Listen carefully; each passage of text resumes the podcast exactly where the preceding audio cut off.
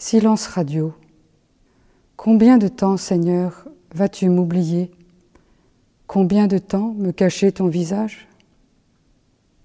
Lorsque j'ai commencé à me demander sérieusement quelle serait ma vocation, je me suis dit que Dieu, mon Père, qui m'avait créé, saurait bien m'indiquer mon chemin de bonheur.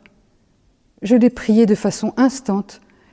Il m'a répondu en ouvrant mes yeux sur le désir profond qui m'habitait j'ai compris que je pouvais me remettre en tout, entre ses mains, qu'il était là, qu'il m'aiderait toujours. À moins d'ouvrir mon cœur à ces petits signes, une rencontre, un événement, sa parole. Depuis, les choses ont été assez simples jusqu'au moment où, face à une épreuve sérieuse et de longue durée, je n'ai plus eu de réponse. Silence radio, désert total cris et pleurs n'y faisaient rien. Pourquoi tout ce silence? J'avais le sentiment d'être abandonné de tous sans aucune issue.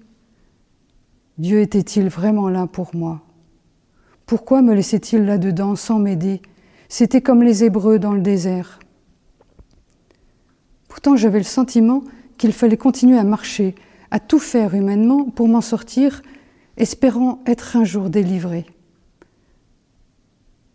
je frappais à une porte fermée. Avec le temps, en regardant Jésus dans son ultime épreuve, une autre porte s'est entr'ouverte.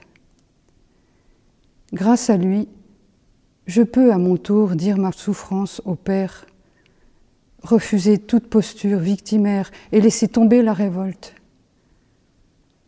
Jésus est mon chemin vers le Père. Il a vécu l'épreuve lui aussi.